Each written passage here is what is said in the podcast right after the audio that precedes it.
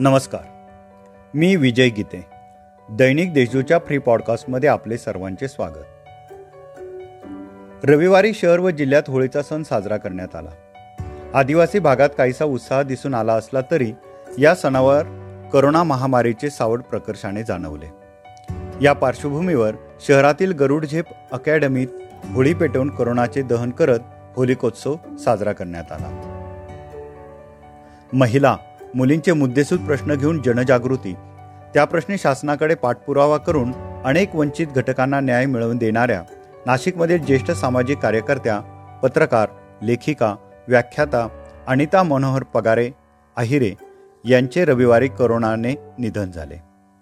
त्यांच्या अकाली जाण्याने नाशिकच्या सामाजिक चळवळीला मोठी हानी पोहोचली आहे. स्थानिक नागरिक अग्निशमन यंत्रणा स्थानिक पोलीस वनविभागाचे पथक. जेव्हा आपली भूमिका बजावतील तेव्हाच बिबट्या व अन्य प्राण्यांचा जीव वाचण्यास मदत होईल. स्थानिक नागरिकांसह या यंत्रणात परस्पर समन्वय असेल तरच मानव बिबट्या संघर्ष कमी होण्यास मदत मिळेल. असे प्रतिपादन नाशिक वन विभागाचे मानद वन्यजीव रक्षक म्हणून नियुक्ती मिळालेले इको इको फाउंडेशनचे पदाधिकारी वैभव भोगले यांनी केले. राज्य शासनाने त्यांची नाशिक जिल्हा व वनक्षेत्रासाठी नियुक्ती केली आहे. त्यानिमित्त देशदूतशी संवाद साधताना ते बोलत होते.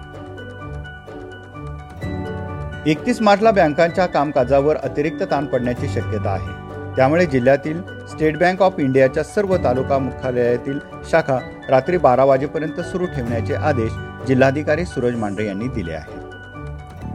उन्हाची तीव्रता वाढत असल्याने पर जिल्ह्यातील पाळीव जनावरे नाशिक तालुक्याच्या सदन भागात स्थलांतरित होताना दिसत आहेत.